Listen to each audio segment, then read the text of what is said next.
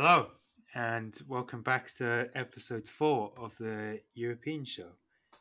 I'm joined by Nick once again. Hi, welcome back, everybody. So today we're going to start with Serie A, and we're going to focus on Napoli versus Roma to start us off. So obviously this game was filled with Maradona tributes due to his importance to to Naples and what he brought to the city at, at his time playing for Napoli. So this game was, was really going to go one way, and that was in Napoli's favour. It, it was a rout, basically. There were goals for Fabian Ruiz, Dries Mertens, who continues his good run of form, uh, goal-scoring form, Politano, and Lorenzo Insigne, who scored a, a very nice free kick. And it's in, it's important that Insigne scored in that game because he himself is from Naples, so he knows the importance of Maradona to the city. He can embody feelings that Maradona brought to the city during his time. But overall, Roma were pretty poor. Their goalkeeper, Morante, safe to say, did not have his best performance. And this was a Roma performance that was a long way off how they had been playing before. And so it does take Napoli above Roma now in the table. Back to Insigne and how he hears from Naples and he feels um, Maradona's influence very strongly and his effects on the city. And he showed that by by showing a nice tribute to, to Diego by, by holding up his number ten shirt after he scored.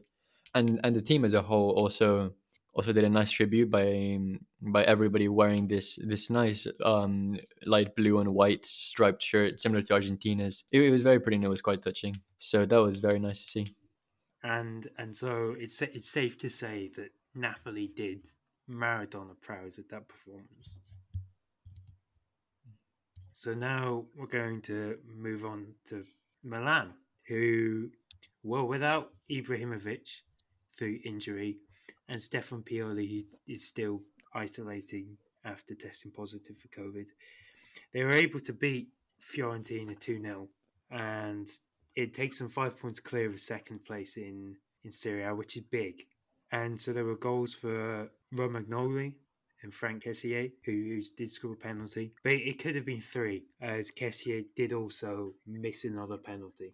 So it, it, it, it it's beginning to seem more feasible that Milan are able to mount the title challenge now, especially as they were able to easily beat a Fiorentina team which couldn't really compete with them without Ibrahimović, their, their main man. I mean, in fairness, Fiorentina isn't like a giant team in Italy. This defeat dropped them down to seventeenth. They're no, not giants, but, but it is respectable that without their main man, Ibra, they, they can still do well in matches. So they're not a one-man team, which is which is always good to, good for, for your dynamic as a squad. Because it, it does also mean, uh, like some of their rivals, hint, hint, Juventus, that they don't rely on a singular man to carry them to wins. And now we'll look at Juventus. Juventus drew one one oh, with Benevento, prize. which is very surprising. They Juventus should have easily won, but they missed big chances, and Benevento were also solid defensively as well. It does show that once again they missed Ronaldo, showing that they are heavily reliant on him as as their main attacking force. As although Dybala, well, Dybala, Dybala is facing a A goal drought currently. Mor- Morata is providing goals, albeit most of them being offside. He is still scoring, but it, it does bring Andre Pirlo's tactics and how he's managing the team into question. Yeah, and, and Juventus will be in trouble next week because Morata will be suspended since he got himself sent off rather bizarrely in the, the not even the final minute, after the final minute of, of this last match. The, the final whistle had already been blown. And honestly, I, I, I can't tell what happened, but he must have said something to the ref or whatever. And, and the ref turns around and, and just straight red sends him off. So he's going to be suspended for the next game. And, well, that that's one of their big attacking players gone. We'll have to see how they deal without that. Juventus' next next game is in the Champions League against Dynamo Kiev. I know that my predictions and all I've said has been quite ropey recently. I do expect Juventus to win and Dynamo Kiev not to cause them any issues, because they haven't really caused either Barcelona or Juventus issues in the past. So I imagine this should be an easy win, and then they've already qualified for the next round. So I imagine it being a much-changed Juventus team that could maybe still get the job done. Well, when you say they didn't cause Juventus or Barca any problems, I feel like if you're forgetting that first game they had against Barcelona, which ended two one, and, and Barcelona did struggle to, to to to get the win there, but I, I, I understand what you mean. So next we'll move on to, to Swallow versus Inter Milan. So Inter won this game three nil. It was really a bit of a, a reality check for Sassuolo, main, really, showing the quality of the bigger teams in Serie A and how they have to be able to match match up with them. Sassuolo missed chances, which shows the fine margins that are at stake in the top parts of Serie A. Even, even though they did dominate the game, they did they didn't record a, a big chance, which is which is not ideal, especially against a supposed, supposed European race rival in Inter Milan. But Vlad Chiriches, their centre-back, he had a nightmare with the times he was on the pitch. He scored an own goal. He, he, he was involved in the mix-up for Alexis Sanchez's first goal, and he just let Sanchez and Lautaro Martinez run riot, basically. And then he just goes off injured, just so his day couldn't get any any worse. So this gives Inter Milan a boost for their next upcoming game, which is against Borussia Mönchengladbach. And and this this is a big game for Inter, as and a big game for Group B as well. As if, if as if Gladbach win, they will qualify for the next round of the round of sixteen, leaving only one place left for for, in, for Real Madrid and Inter Milan to fight it out. So that does mean there'll be one big team missing out on the round of sixteen. However, it's important to note that if Inter lose this game, then they will actually also be fighting with Shakhtar for the third spot in the Europa League, because Shakhtar is two points ahead of them. So a, a loss here would really, really, really put um, Inter in trouble, and everything would be down to this last game, which they would probably, hopefully win. But we're, we're kind of discounting, discounting Shakhtar, maybe a little bit prematurely, so we should keep an eye out for them, in, in my opinion. Exactly, because they were able to storm ahead against the Real Madrid team in the first game, while also holding Inter Milan to a draw. So Shakhtar, you can't discount discount them from the race already. Anyway, it's only against Borussia Mönchengladbach where they became unstuck. And and with how Inter have been playing recently, and not really looking that con- convincing until this weekend, this is going to be an interesting game to watch, because Gladbach have been playing well, and and they'll be they'll be they'll have the confidence that they that they will be able to do this, as in the previous game they only just got a draw against Inter Milan, albeit Inter Milan were the better team in the game. Gladbach conceded late on to to leave Milan with one point instead of three. So Group B is one of the most interesting groups in the Champions League, and this game is probably one to look out for Uh, this this week. So we're going to have a small break now, and then we'll be back with the Bundesliga and La Liga.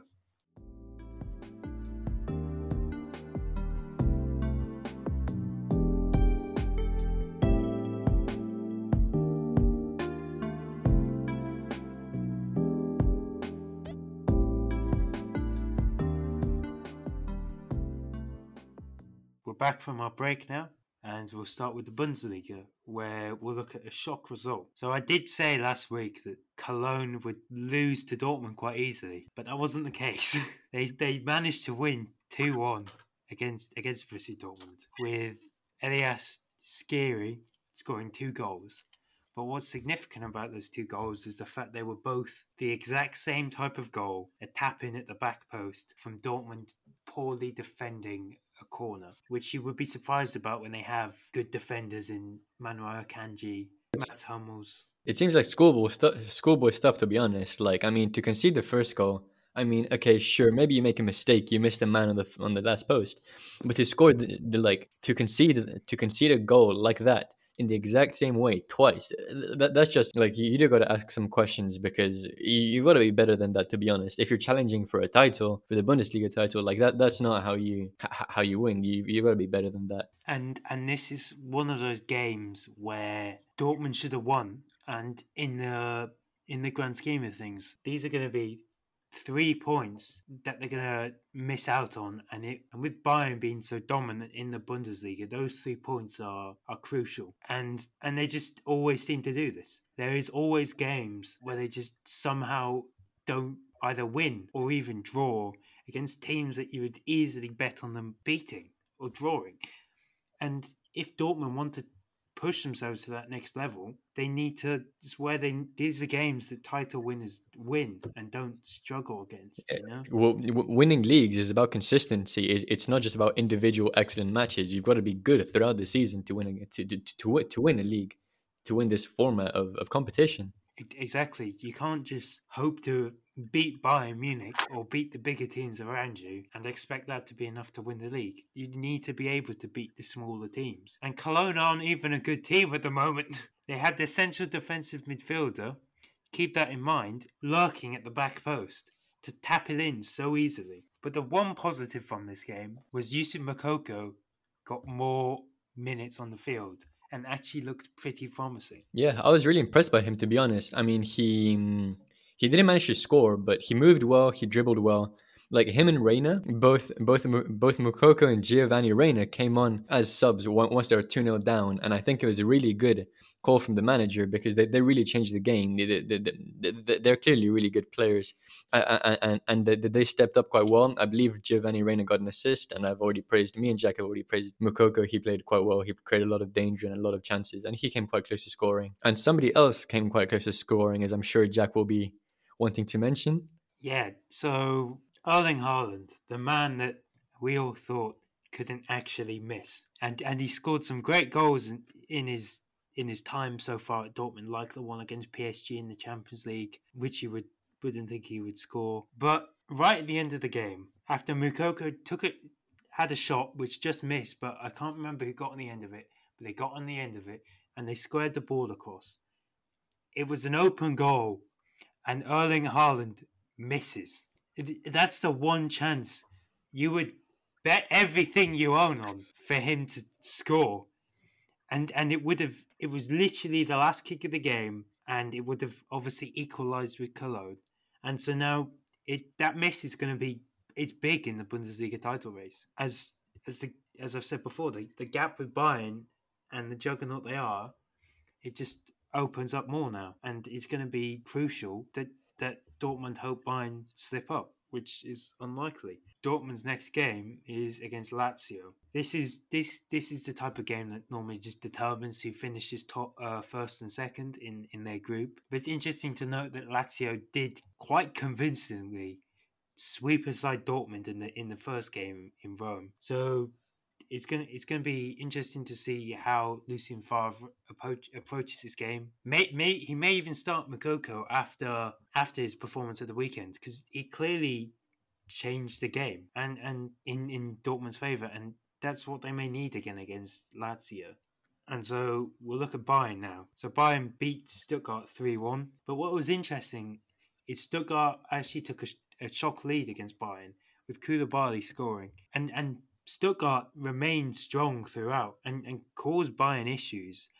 But funnily enough, after after we we talked about him last week and said he should slowly be faded out of the team, Kingsley Coman comes on and scores uh, the equaliser for Bayern, and it was from a counter. And then Lewandowski does what he does best, scoring, and scored a, a, a great long-range effort as well. And then Douglas Costa, another one of the backup wingers, comes on and, and scores, as the commentator said, just like Iron Robin. However, back to back to Coman, it is important to note, well, I mean, the team was leading, to be fair. They were, they, it was, they're already two one up, but uh, Coman did get subbed off for Sane, and Sane got did get himself an assist, so both of them are playing well, and now the competition is lively, livelier than ever. Coman is proving that he, he needs to, that he clearly is capable of staying top of, but Sane is g- getting into the groove, and, and We'll we'll see how it pans out overall. And so Bayern's next game is against Atletico Madrid. But the big thing that's came out of this game, last week we did say Bayern are probably most likely going to win this.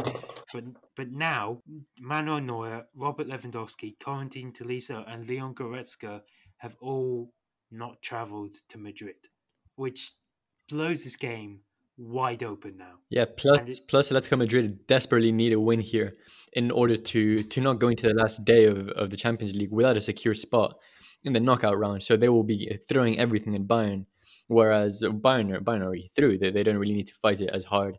So I think the attitudes and um, and the energies that each team go into the game with are, are going to be super important. Well, obviously, they always are. But in this particular case, I think it could re- really give Atletico a big advantage. We don't know why all these players are missing. I'm assuming it's injury because Corentin Tolisso has had a recent injury. But th- this this is interesting now because obviously last week we said it is feasible that Lokomotiv Moscow, if they beat Salzburg and Bayern beat Atletico, that Lokomotiv could move second. And now it is. This is going to be interesting because because of the fact Bayern have left several key players behind, and especially with the form Neuer is in. And if Atletico, even though Atletico will probably attack from the off, have, missing Manuel Neuer is going to be crucial. And with Alexander Nübel, the man that was criticised for joining Bayern from Schalke, and even when he did play for Schalke, played shockingly, he's going to be in for a ride. Yeah, Neuer really was incredibly important in the first match because last game actually Atletico did come out and attack from the off, and they and they got quite a few shots out. But well, Neuer is one of the best keepers in the world, and he, he really shut off Atletico. And then the game went went south for for, for the Spaniards, and they got absolutely demolished by. by Bayern's attack. So a different keeper here will change the game. It, it, it's just it's just certain. It, it, if if the Atletico's if the Atletico strikers if the if Atletico strikers have their shooting boots on, well, it's going to be interesting. However, it is important to note that Suarez still has not recovered, still has not tested negative for coronavirus for covid nineteen. So he will not be able to attend the match, which is very big because Atletico without their main number nine don't look as sharp, aren't as as clinical with him, and so Simeone will have to find a way to fix that, either by shockingly starting Šimundžić, which I do not think he would ever ever do, but most likely by putting Correa in his place. Even though, but the thing is, Correa is slightly less clinical. He's slightly less good at hunting down goals in the same way and positioning himself in the same way as the as this number nine. So. It's going to be an interesting game. By the looks of it, this this match week in the in the Champions League is just going to be interesting all around. So now we'll look at Mönchengladbach versus Schalke. So Schalke's problems persist, and they still remain bottom of the Bundesliga. As although at the start of the game they did look like they were able to f- cause issues for Mönchengladbach, they slowly faded away, and Gladbach just took hold of the game and just begun to dominate. Florian Neuhaus continued his good form and surprisingly scored another goal from a rebound, but he also got an assist in this game. Uh, Marcus Thuram scored as well, so did Oscar Wendt. Hannes Wolf uh, scored the second goal of the season. So overall, this was quite an easy win for Gladbach. It gives them a lot of confidence going into the game that we've mentioned against Inter Milan, especially with the chances of them qualifying for for the round of sixteen. And it would be big if they qualify first in that group as well, because it will mean that they miss out on a on a big team as well, which which which would do wonders for them, especially as they've shown that they are now able to go toe-to-toe with teams like Real Madrid and Inter Milan, when a few years ago under Lucien Favre and Dieter Hecking, they just they just got would get demolished by by the by the big teams. But now under Marco Rosa, he's just created a a footballing team who are able to hold. Yes, they're prone to collapses and defensive lapses, like which the Schalke goal came from. It was a it was a pass which was easily intercepted, albeit the pass was from Dennis Zakaria, who is still getting back into his fitness. But when they have a full strength team, I, I Gladbach will. Are able to cause anyone issues. So I, I do think they will. Co- they could easily finish finish top in their group, and they're going to be a team to watch in the Champions League this year. And so we'll finish with the Bundesliga with arguably one of the games of the weekend: Wolfsburg five, Werder Bremen three. So on a cold Friday night, it it was literally a gold fest. Wout Weghorst continued his, his good goal scoring form and scored twice as well. But most importantly, Wolfsburg are unbeaten still at the start of the season, which is they're they're, they're playing great. They don't look like anyone can beat them yet, hence why they're unbeaten. Actually, most importantly, this game broke Werder Bremen's five-game one one draw streak, which is sad in my opinion. I thought it was quite funny. Yes, it does mean Werder Bremen are, one, able to concede more than one goal, but also able to score more than one goal. Who would have thought? So now we're going to look at La Liga. So we're going to first start with Valencia versus Atletico Madrid. And so I'm going to pass it over to Nick, who... Well, this was a, an incredibly important game for Atletico Madrid and one they absolutely had to win in order to keep up their title-challenging momentum. They've they, with this win, they've now they now have six victories in a row, which is which is very important for them. And they're second in the league with, with a game in hand and only a point behind Real Sociedad. And I mean, the game itself actually was was extremely close. The um, it, it was very intense. Valencia came out and and gave Atletico a very hard time, especially in the first in the first half. Defended quite well and, and really popped some sh- shots off of, at Oblak, who who pulled off some good saves, as he always does. But um, Valencia's goalkeeper also made some very good saves. Jaume Domenech really, really saved his side on multiple occasions. Two or three like big, big stops from outside the box or close in, close in stops as well on multiple occasions from, from players such as Llorente and Lemar, who are good at shooting from outside the box. And actually, speaking speaking of Lemar, well, I mean, th- th- those who know me personally know that one of my favorite pastimes is is to shit on Lemar, because he has been really terrible for Atletico Madrid since he since he signed two two seasons ago. And well, this season actually, Simeone has been experimenting a little bit with him. He's been playing him in more of a center forward or a left forward kind of role, a little bit more inside and and less defensive.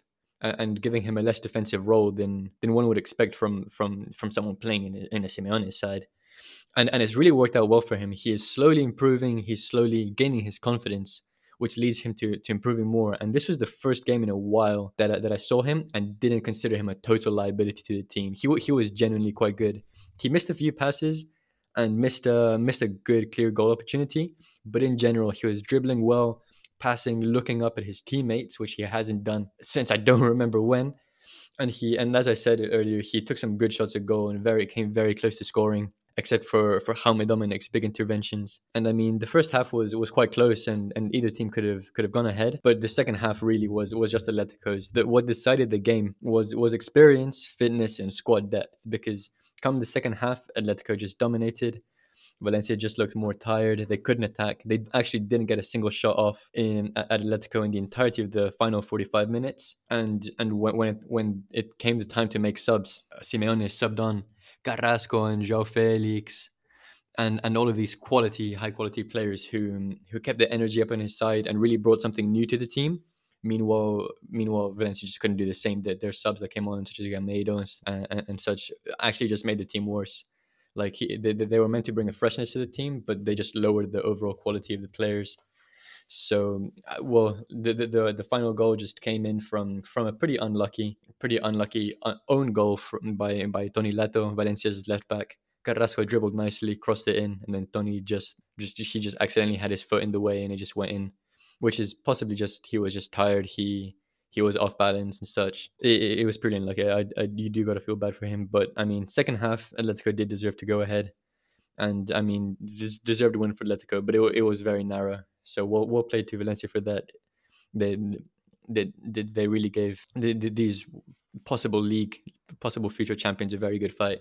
Right, it's looking promising for Valencia under Javi Gracia after the season from hell last year. Oh, also, um... Also, I know I know you like Yunus Musa a lot, Jack, and he actually had a he had a very good game. He he did get subbed off later on because he's still quite young. He doesn't have the fitness levels to to compete a full match. But while he was on the pitch, he, he was very dangerous. He was dribbling and, and passing very well. How would you say Atletico are different to last year? So obviously last year they were known as the team that just really parked the bus and didn't really attack as much. But how how would you say this Atletico team has become more attacking, should we say? Well, I mean, the, the main point is that Simeone has realized that he has some really powerful, creative players in in João Felix, in Carrasco, and potentially in Lemar, and, and and some very good players at finding space and, and scoring, sniffing out goals. Those being Suarez and and Llorente, and he's he's changing the team around him. He's also changing the formation quite a lot, playing Lodi, who who used to be just who he used to play as more of a left back.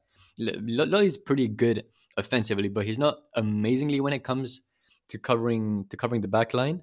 So Simeone has changed the formation to uh, three at the back in most games now. So Lodi and Trippier play more as wing backs, and then Hermoso, who's having a very good season, joins the usual Savage and Jimenez pair to make a to make a solid back line, which which is still extremely extremely good defensively.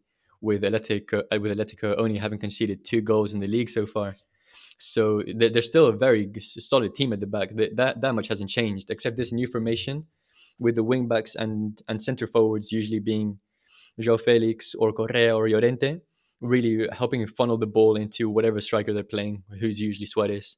And, and that's really it. That, that's really the main difference. Also, in terms of attitude, the, the team doesn't back down anymore once they're ahead. They, they just go hunt, the, hunt down the goals. And they're also more motivated. They pass the ball around faster, and they, they search for space. And, and they're much more active offensively than they were last season. It's a, it's an incredibly big change, which I... didn't expect to see, to be honest. I, I think it's safe to say that with the form of Real Madrid and Barcelona, the title race is looking wide open right now. Albeit quite early on in the season, it's still it's still something you have to keep in mind, because it does come down to fine margins, as I've said before. We'll look at, across Madrid now at Real Madrid versus Alaves. Last last week, I did I did hint. That it, after I did say Real Madrid will win, will win, there's a possibility that they lose. They went on to lose two one.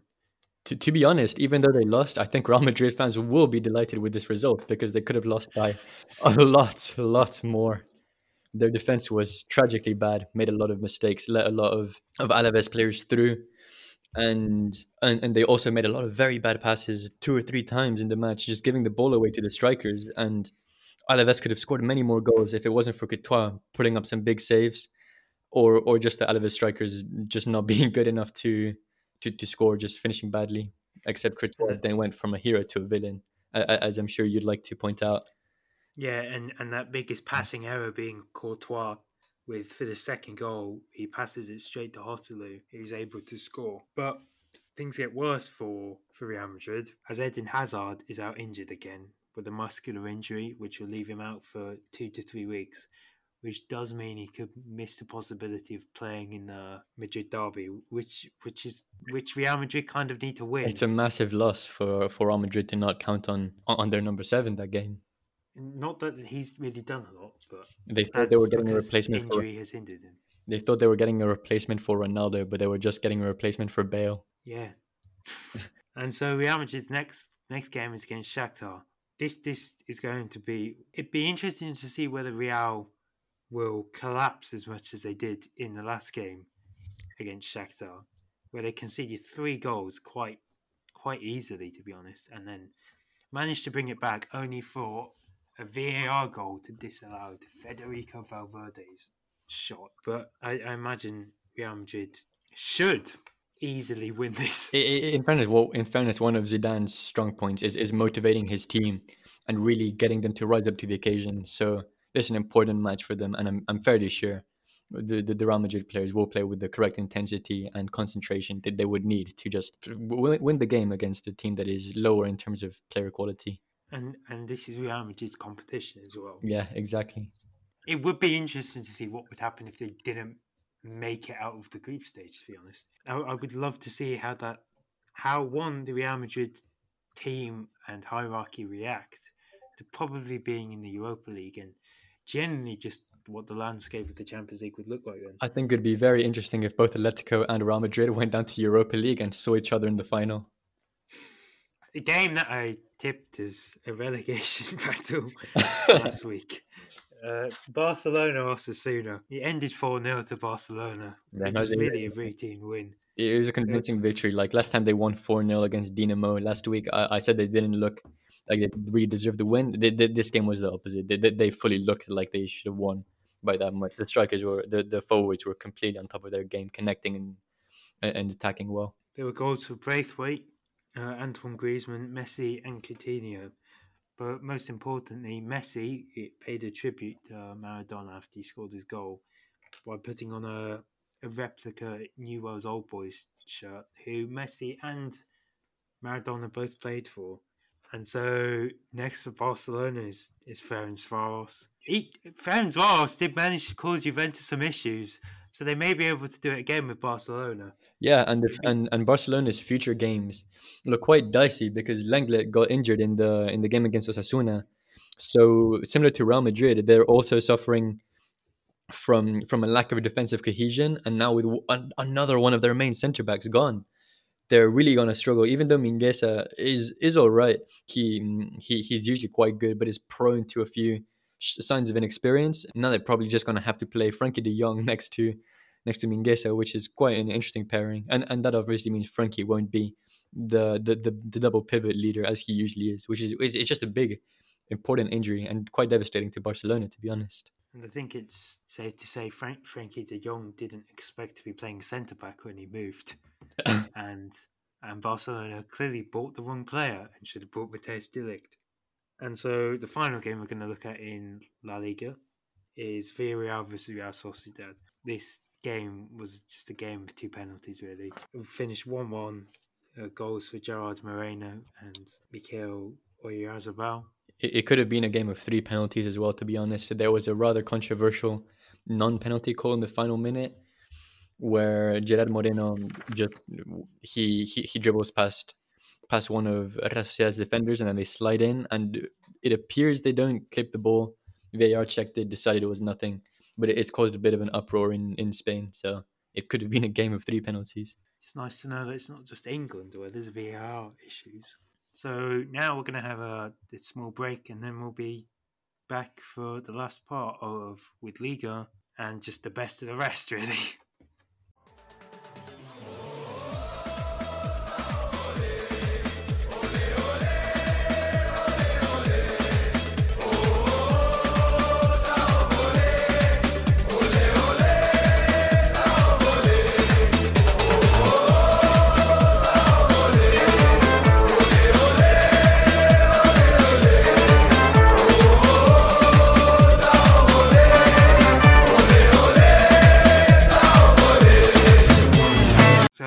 Welcome back from our third break, where we have decided we're now going to play goal songs. And so for legal reasons, we'll have to review the song. And so the goal song that you've probably just heard is Maccabi Tel Aviv.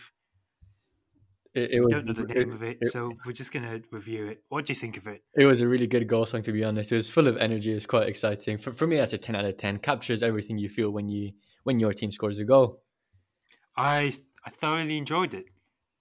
That's the end of our review. We'll now move on to Liga. We'll now get monetized. Thank you very much. So P S G drew with Bordeaux, surprisingly, two two. They collapsed once again. Most importantly, uh, a former P S G player, youth player that is, scored the equaliser, and he chose not to celebrate, but if I was him, I would have gone crazy. And there were goals for, for Neymar, and another penalty, and Moise Kean, who continues his fine goal-scoring form. But most importantly is, I'm going to be honest, I stopped watching it after P S G scored their second goal, as I thought the game was over. I was clearly wrong. Yeah, so with this stumble, P S G have allowed quite a lot of competitors to crawl closer to them, and now there's four teams. Lille, Lyon, Monaco, and Montpellier are all within two points of P S G, and they've all played the same amount of games. So, Jack, do you think any of these teams like will realistically be able to solidly overtake P S G, or, or are P S G just too good and too consistent? Well, Lille missed a good chance, actually, as they, they did draw one one with Saint-Etienne, which, which they should have won, really, because Saint-Etienne have been pretty poor.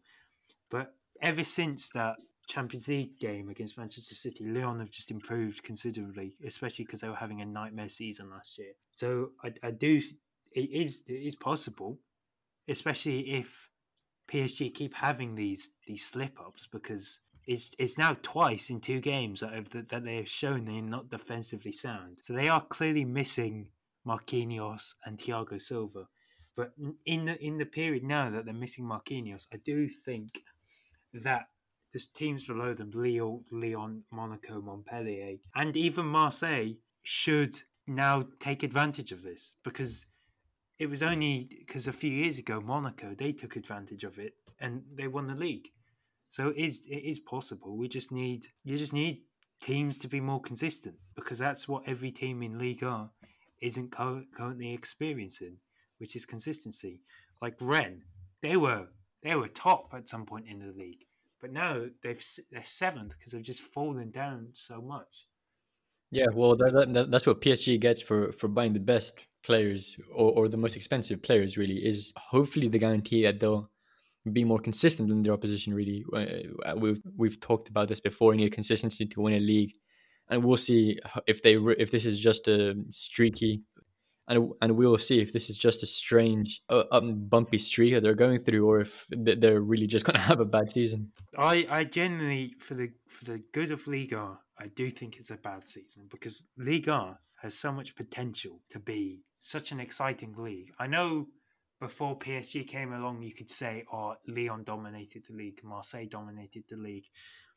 But there was a brief period between the time Lyon last won the league and P S G won it, where Lille and Montpellier both won the league. That was, to quote the Drake and Future album, what a time to be alive.